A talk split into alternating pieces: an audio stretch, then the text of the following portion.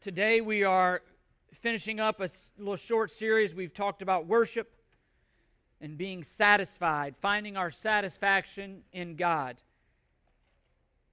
And if I, if I asked you this morning why God saved you, why God sent Jesus Christ to die and make a way for sinners to be redeemed, forgiven, ransomed, rescued, what would your answer be? And, if I said, why, if write down on a piece of paper, why did God save you? What would your answer be? And, and think about that answer. Would it be for you to go to heaven? Would it be for your sins to be forgiven? Is your answer more about you or more about the God who saved you? Is your answer, would your answer be more focused on you or the God, of, or, or the God who is doing the saving? W- w- would your answer be centered on God's glory or your glory? I want us to see the big picture today on why we were saved, but also why that affects and how that affects how and, and why we worship. That, that, again, from the context that everything we do is to be about the glory of God. And, and why, why could and why would God command this of us? And I, I, want us to see the, the answer today of why, why would God command that all things, all things, be done to His glory? And the answer is because we are His. We're His. We, we're the people of God. And I want us to help us to see not only the why behind our salvation, but the why behind our individual worship, but also the why behind our, behind our corporate worship. And all of it flows back to, again, why were we saved? Why would God redeem us? So look there on your handout. We'll jump in in verse in the first point there. Get going here. The primary objective behind our salvation is that we are to be worshipers of God by displaying his glory before a watching world through everything we do. L- listen to Colossians chapter 1, verses 13 through 16. We, we looked at Colossians a couple of series ago before First Peter. He says in verse 13, For he rescued us from the domain of darkness and transferred us to the kingdom of his beloved Son, in whom we have redemption, the forgiveness of sins. He is the image of the invisible God, the firstborn of all creation. For by him all things were created, both in the heavens and on earth, visible and invisible, whether thrones or dominions or rulers or authorities. Listen, here it is. All things have been created through him and for him. You see that? All things were created through him, but also for him. You, you see who, who is supreme in these passages the Father and the Son. We, we have been saved to bring glory to God. You go down to verse 20. For through him and through him to reconcile all things to himself, you have been reconciled to God. Having made peace through the blood of the cross, through him, I say, whether things on earth or in heaven our freedom, our rescue is a rescue to God. It's not, a, it's not a being set free to self.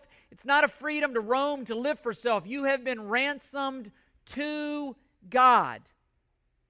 And think about this. Think about what this means. You see it on your handout. The supreme objective in our salvation is an eternal display of God's glory. An eternal display of God's glory. Why were you created? For His glory. Go back to Genesis 1 that we would be representatives, that we would be image bearers. And, and think about this, even in Romans 3:23, my fear is we miss this. Romans 3:23, for all have sinned and fall short of the what? You see what sin is? You see ultimately what sin is? Sin is falling short of the glory of God. You're, you're missing the mark of the intent of your creation. Your sin is you missing the mark for the purpose that you were ultimately created to do, and that is to bring glory to God. It could have said a lot of things there. For all have sinned and fall short of purpose in your life. For all have sinned and fall short of ultimate happiness in your life. It doesn't say that. It says, For all have sinned and fall short of the glory of God. Sin is falling short of the glory of God.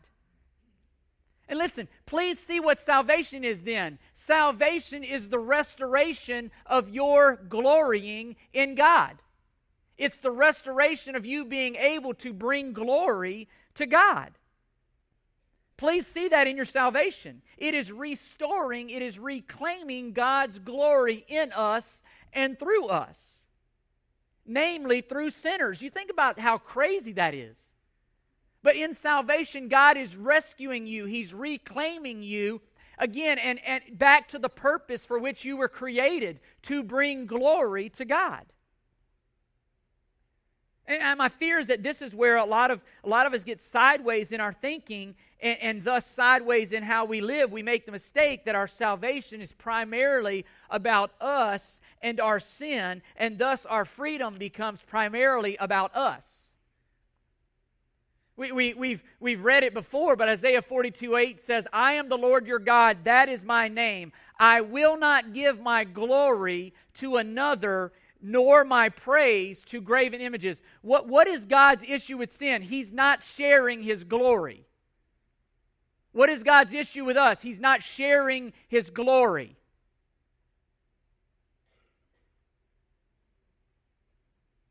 And, and the difference is if we're not careful, the difference is we see our salvation primarily about us. God sees salvation primarily about a display of His glory. Even, even, and you see, uh, even as I'm thinking about this, isn't in my notes, but even as I think about this in the, the in Luke 15, the story of the prodigal son, we put the emphasis on the son who ran away and squandered the blessing. You understand the emphasis of that story is on a father who would forgive that son? On a father who would let him squander everything and then humiliate himself by running to meet that son? Who would throw a party for that son? The hero in that story is the father.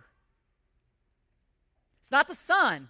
Oh, I'm glad that boy came back and came to his wits. No, no. I'm glad the father would receive him back and celebrate him. Our salvation is about God reclaiming His glory, if you will, in us and through us. And thus we are, listen, that changes salvation. We are to reflect His glory. It, we are for Him, we are created through Him and for Him. And, and we have a great tendency, and this affects our worship. We have a great tendency to put ourselves at center. Therefore, worship becomes optional. Therefore, worship just takes a secondary. Well, I, you know, God's really lucky to have me. I mean, if I'm honest. No. It affects our worship. Is it all about God and His glory? Is He central? And, and this, this affects our worship, it, but it affects our everyday lives. You, see it on your handout. God saves people so that they would worship and declare the greatness of God throughout the world, not so they could live for themselves in their own glory. That's not why God saved you, so you could go off and live for your own glory. Everything, we saw it many weeks ago that the central part of our worship is our redemption. We looked at that in Exodus 8. We looked at that in Exodus 9, where God tells Moses, Go Go tell Pharaoh to set my people free, to let my people go. Why? He says in Exodus 8 1, he says in Exodus 9 1, so that they may serve me. Their freedom wasn't ultimately for them, they were God's people. He was restoring their freedom, their ability to serve Him. That word means glorify Him. Again, the primary reason for our salvation is not so that you and I escape hell. Again, that's a great benefit. The primary reason is that you and I can glorify the one who we were created to glorify in the first place. And we can't do that as unforgiven sinners. Habakkuk says the Lord's eyes are too pure to even look on evil. God is holy, He's righteous, cannot allow unrighteousness in His presence. Again, it's about God. And again, if, if it's simply about us escaping hell, then once we've escaped hell, what's left? Do we just live for the rest of our lives for ourselves? No, the primary uh, the primary purpose is that we could glorify God. Therefore, now that changes your mentality. Okay, now I can glorify God as a believer. Let me seek to spend the rest of my life glorifying the one who has saved me. Do you see the difference? If it's simply about escaping hell, now that I've escaped hell, so what? What's left? But if it's about glorifying God, well, now my sins have been forgiven. I've been redeemed. I've been declared righteous. I've been restored. I've been reconciled. I've been rescued. Okay, now, now I have the freedom to spend the rest of my life glorifying the one who saved me, glorifying the one whom I was created to glorify and represent in the first place.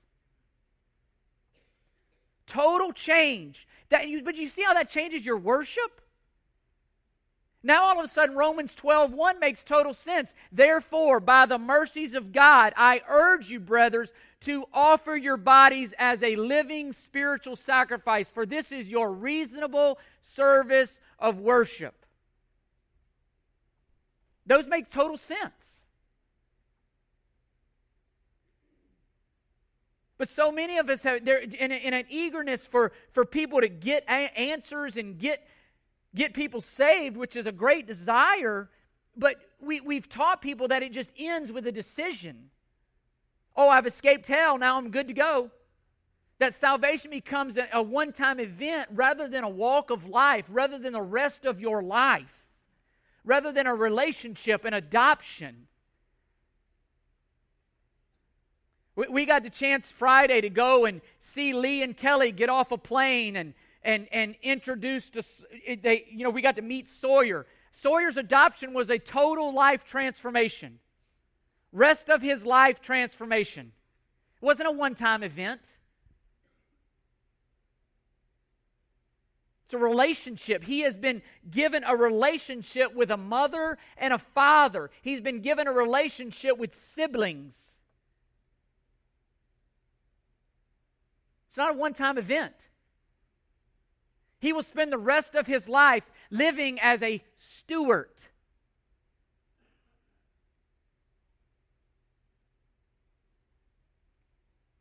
And, we miss that when salvation becomes this uh, pray, a simple prayer we pray or, or these other things. If it's about, or if it really becomes about us. Listen to 1 Thessalonians 4 3. For this is the will of God, your sanctification. That is, you abstain from sexual morality, that each of you know how to possess his own vessel in sanctification honor, not in lustful passion, like the Gentiles who do not know God, and that no man transgress or defraud his brother in the manner, because the Lord is the avenger of all these things, just as we told you before, and solemnly warned you. Listen, verse 7 For God has not called us for the purpose of impurity but for the purpose of sanctification. You say, Chris, what is sanctification? Sanctification is less and less of Chris, more and more of God. That I look less and less like the old Chris, more and more like the God who saved me. Listen, Sawyer Stewart over time will look less and less like Sawyer, like the old Sawyer. He will look more and more like the Stewarts the longer he lives in that household, the longer he's under their watch, the longer he hangs out with those kids. You see the picture? We've been reconciled to God. Sanctification is as I hang out with the Father and as I submit my life to the glory of the Father, I begin to look less and less like the old Chris Basham and more and more like the new God who rescued me and redeemed me. I look more like my adoptive father. I.e., I bring glory to my Father.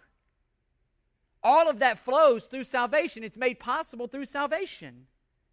And worship is that natural response to the work of God in salvation. You see it in a handout. Jesus was sent by the Father to seek and save for the purpose of producing worshiping people. We saw that in John 4. He has, he has come to seek and save and to make worshipers of our great God. And, and, and, I think that's why not only adoption, I think that's why marriage is, is used as an illustration. Marriage is not a one time event. Marriage is vow. Look, I took a vow on June 28th, 2003. I married Karen. Did it stop there? No. You spend the rest of your life living in accordance to what? The vow that you made, Chris, on June 28th. Yeah, June 28th, 2003. Whoa, get that right. Rewind the tape. 6283. That's it. 6283, whatever that is. I just remember those numbers. But listen, listen. Because of that, because of that commitment, listen, all of our uh, both of our lives irrevocably changed. Everything about our lives, no more individual Chris, no more single Chris. Everything that I do as a mar- as married Chris impacts Karen. Everything Karen does impacts me. The two become one flesh. Literally, there was a dying, a dying to Chris Basham. Old self died, there is a new creation. Chris and Karen Basham. For the rest of my life, it's no more I, it's we. And it's so much more than a one time deal. And we've made unfortunately we've made salvation that way again. And even even in even in marriage, Listen, if I said, Why'd you get married? and you said, So someone could serve me the rest of my life, you're to have problems, buddy. Again, certainly there are benefits to marriage. But, but it's not primarily about that. It's about me serving another person. It's about me glorifying God. It's about me being joined and doing life with another individual. The relate the point I'm making is the relationship is not is the relationship is the point, not the blessings. The blessings, listen, the blessing of marriage flow when the relationship is central. Agreed? When, when you make the relationship central, it's funny how those blessings come. But if you try to seek out just the blessings, what happens? The relationship suffers. The relationship is primary. It's not the blessings. They come, but it's the relationship is the point. And you see it in our handout. What God is doing in salvation is transforming sinners into worshipers. Please, please grasp that. You and I are not central. God is transforming, He is restoring the worship of the one true God through His people, whom He created to do that in anyway in the beginning. That's what we are intended to do to be glory representations, to be image bearers. Again, that's again that's why salvation, salvation is we I mean sin rather, sin is me choosing to live according to my own wisdom, according to my own glory and to my own glory. And in doing so I fall short of the glory of God. I miss the mark of that which I was intended and created and purposed to do, and that is to bring glory to God. And all the blessings, all the blessings that we receive from, from salvation are ultimately rooted in the supreme purpose of you and I worshiping, delighting, bringing glory, bringing honor to God. It's delighting, it's being satisfied in God. And even in evangelism, I think about Romans 1 5, Paul writes, We preach obedience to, of faith among the Gentiles for his name's sake. Notice he didn't say, We do that for their salvation. Not we do that so that they could get all these blessings. Why does Paul preach the gospel? Ultimately, for God's name's sake. That God would be glorified in saving, in redeeming sinners. Again, 3 John 7 says missionaries were sent out to proclaim the gospel for the sake of the name. Whose glory? God's glory.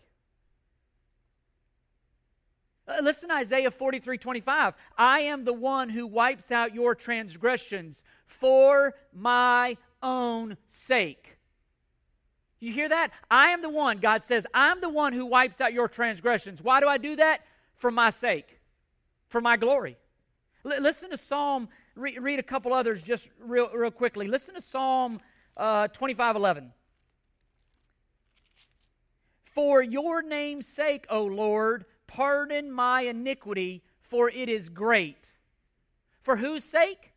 For the Lord's sake. For your glory, God, pardon my iniquity. Psalm 79, verse 9 Help us, O God of our salvation, for the glory of your name, and deliver us and forgive our sins for your name's sake. You see the purpose?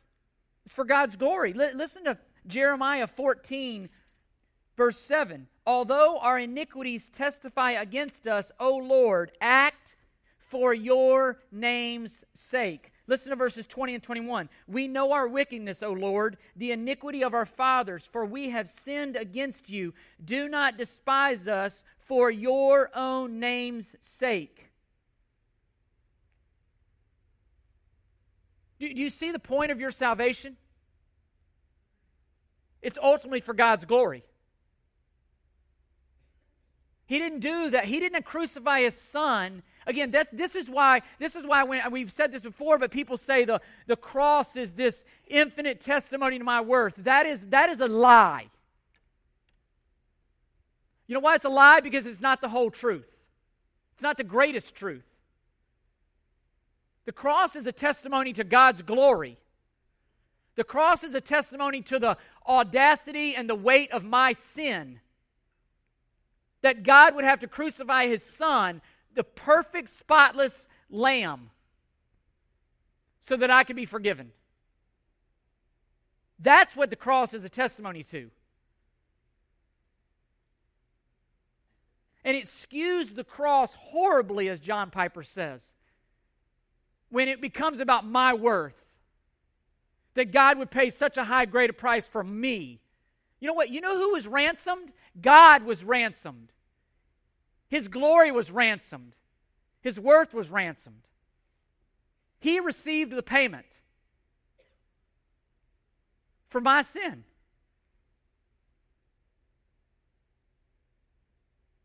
You see it on your, on your handout. Our salvation, we got to grasp this because it affects our worship. Our salvation is first and foremost for God's glory. Doesn't mean there's not blessings for the believer. Don't get me wrong here. There clearly are blessings. But the relationship is primary, the glory of God is primary.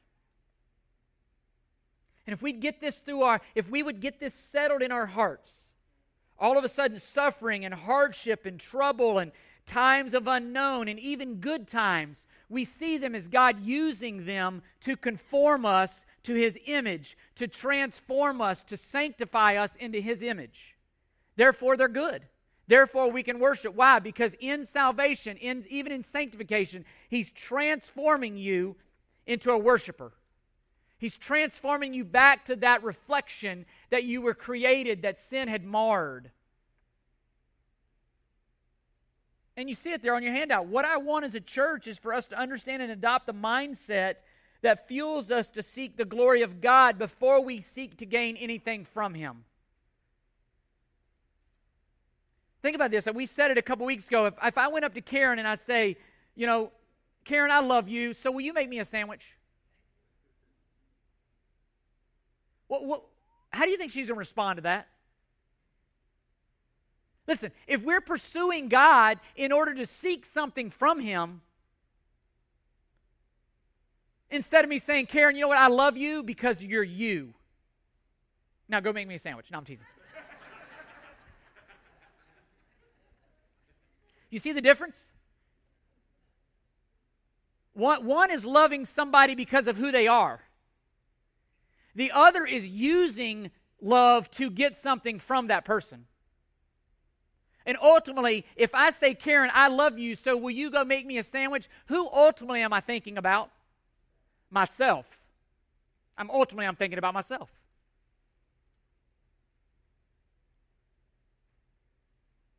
Again, this is Matthew 6:33. Seek first the kingdom of God and his righteousness, and all these things will be added to you. Do you see what the, you see the things they come from the relationship?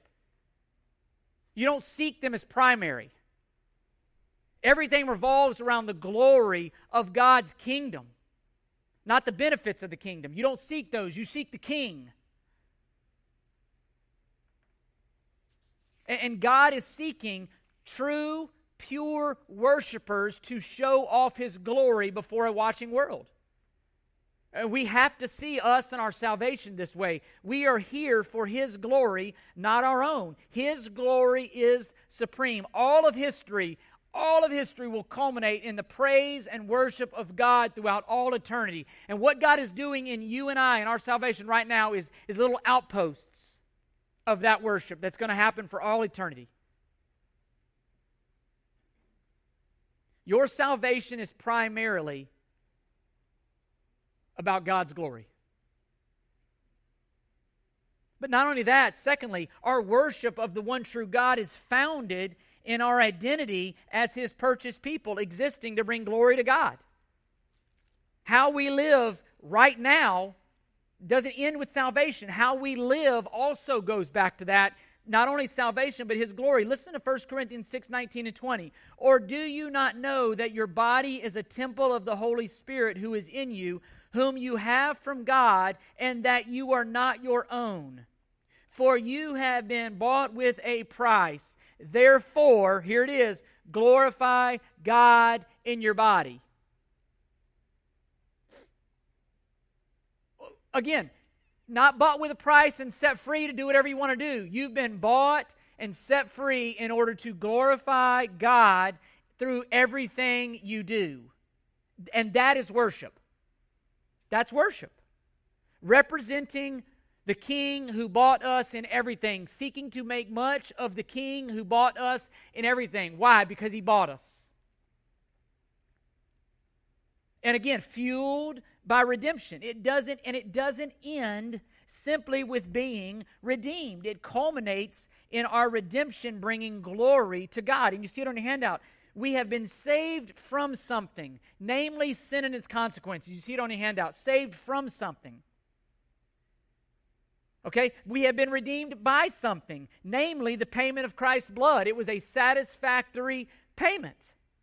But we have been redeemed to something, namely the, the relationship with God, the freedom to serve our King, the freedom to glorify Him in all we say and do as His slaves.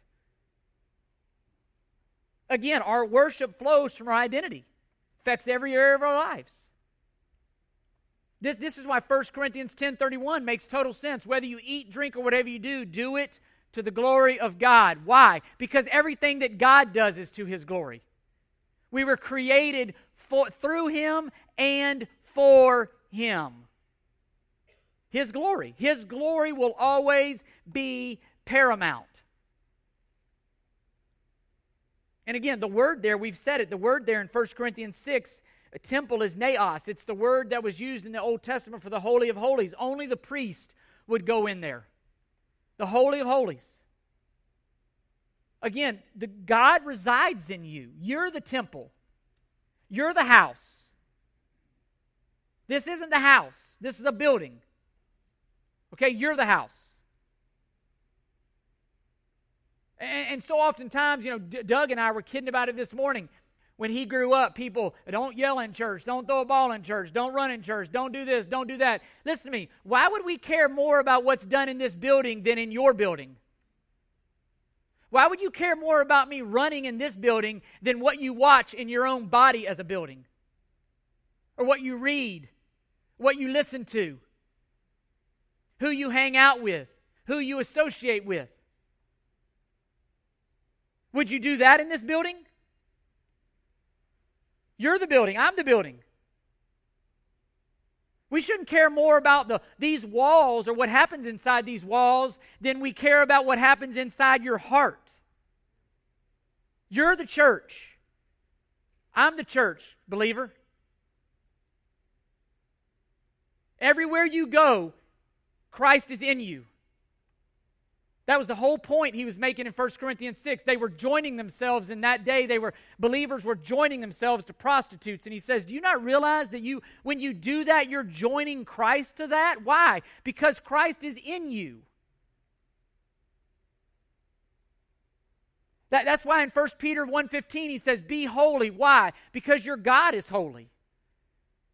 You literally have been declared righteous, believer. Do you understand the, the, the, the disdain, the, the, when you involve yourself in unrighteousness? Even in 2 Corinthians 6.14, he says, have no association with non-believers in that sense, in a partnership standpoint. Why? Because what partnership, he says, does, does darkness and light? Are we to reach the world? Absolutely reach the world, but we don't join them. We don't partake in the sin. Why? Because we're holy. You, you have been bought for the purpose of glorifying God. Everything you do is to be holy. Everything you do, everything that we do, believers, is to be done in worship. Everywhere you go, every word you speak. And you see it on your hand now. True worship, that's true worship. It's living for God's glory in everything that we do. And, and I believe this one concept would change our lives that the thought that we exist for the glory of God. This one principle will guide your life from the youngest of age to the oldest of age. Listen, when you're at home alone on the computer, the glory of God dictates what you look at. When you're watching TV, the glory of God dictates what you watch. Texts, Snapchat, Instagram, Facebook, Glory of God. You know, it doesn't matter how many likes you get, it doesn't matter what other people think. Are you doing it to the glory of God? Bottom line, that's the rule. Whether you eat, drink, or text, or Snapchat, or Instagram, or Facebook, or whatever else is out there, do it to the glory of God. That's the rule. The music you listen to, glory of God. Listen, what you wear or what you don't wear, glory of God. Not about being cool, not about what the boys think or the girls think or all this other stuff. Well, how does it make this part of my body look or whatever? Is God glorified? Your words, your actions, how you work at work, how you take care of your home, how you parent, glory of God. Every moment of every day, glory of God. Practicing the presence of God. You, believer, we are the temple of the living God. God dwells in you. Value, meaning, purpose, it brings immense ramifications to everything we do. And I hope you see how disciplining ourselves to this one truth changes everything, every moment of every moment of our lives can be done in worship. Why? Because we're the Holy of Holies. As Paul said, Christ in you, the hope of glory. Christ in you. Listen, salvation is not just about avoiding hell, it's about bringing glory to the one whom we were designed to bring glory to. And it all goes back to our redemption. We have been redeemed, set free, so that we can worship God rightly, not so we can serve ourselves and our agenda and then miss hell. You see it on your handout there. Living to the glory of God alone in everything we do is the only heartfelt and appropriate response to redemption. Salvation is God transforming the false worshiper into the true worshiper. Say that again. Salvation is transforming the false worshiper into the true worshiper. Again, letting our lives, allowing, fueling our lives to be what they were meant to be worship of our Creator and God and King. We have been redeemed to make much of our King, to live for the glory of our King, from the least thing we do to the greatest. Don't just say, oh, it's just this or it's just that. It's not just that. If it's an act of worship to the glory of God, it is a big deal. He is redeeming every, every aspect of our lives, from the least to the greatest. to the most private to the public, most public. Every single aspect of our lives. Not, not well, I'm going to keep this one little part or, or I'm going to keep these 10 minutes. No, no. Every single part of our lives is to be to the glory of God. And it can be. Why? Because Christ lives in you. You're His. You've been bought with a price. And, and lastly, that speaks to our, our corporate worship. Number three, we gather regularly to encourage one another to hold fast to this, to remember our redemption, our forgiveness, to spur one on to live to the glory of the King Jesus. I, I, hope that I hope that you're starting to see that this this brings profound meaning to even our gatherings. When, when you and I gather here, look around this room. We're, look around this room. You ought to be encouraged at the work that God is doing in people's lives. You're not alone. All throughout this area, God is redeeming people, He's sanctifying people. And, and this is one small outpost of what God is doing all over this city. And that's a small outpost of what God is doing all over this state. And what God is doing all over the United States. And what God is doing in every other country all over the world. You realize believers are worshiping the one true God corporately all over the world today. What's the point? To, to show that Christ is preeminent. What we're doing here is we are declaring that Christ is preeminent,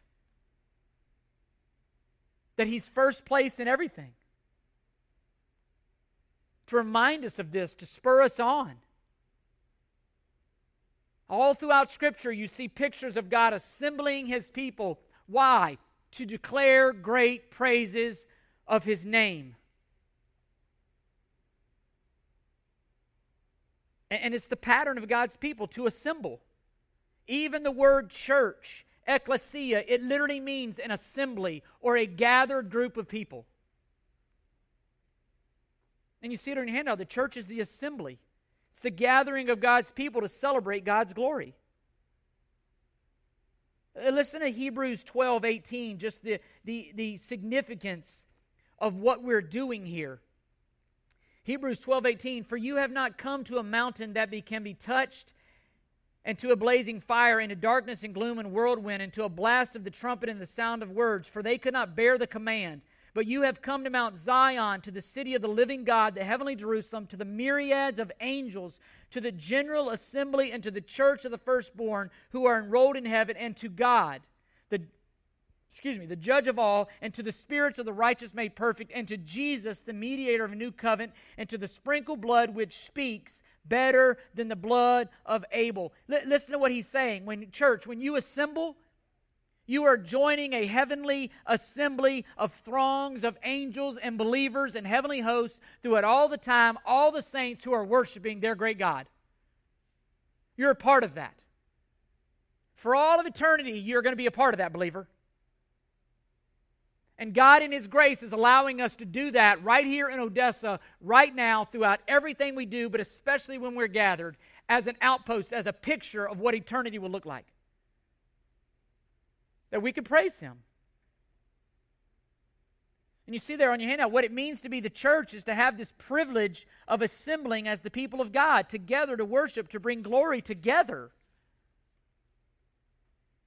Don't, don't forsake this privilege. Don't treat this privilege of, oh, we'll just catch them next week. You might not. But not only that, that's not the point. The point is that we would declare the praises of our great King corporately. Do not let what we're doing here be routine, to be rote, to lose, to lose sight of the fact that week after week we are doing something that is so awesome, so distinct, so different from everything else that we do all week, that, that we have the privilege of corporately declaring the praise of our God. Yes, He is with you individually all week, but there is something profoundly special about coming together corporately and joining together corporately to praise God. You see it all throughout the scriptures. And our gathering, you see it there, it's a testimony to a watching world that God is more important than anything else. And when we skip this, when we treat this as, as casual, we're in danger of telling the world that other things are more important than what we do here. Other things are more important than us gathering to worship God, as painful as that might be to hear.